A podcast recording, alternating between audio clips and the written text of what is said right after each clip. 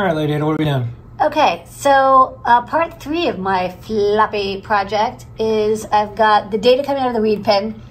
And this is um, a GPIO pin I'm toggling up and down to show that I'm properly reading the pulse widths uh, for the data that's coming out in MFM format. And then what I've done over here is um, you can see I'm capturing flux transition and I've got a Cortex M4 here with like 256K of RAM. And so it's actually totally fine for me to just buffer the entire track of flux transitions because there's only 100,000 uh, transitions maximum per track. Um, and you can see that there's a little bit of binning here. So there's a couple pulses, you know, a lot of pulses around 40, and then down here, we've got pulses around 60. And then finally, we've got pulses around 80. We've got a couple extra long ones, which is a little bit weird. Like, why is it 228?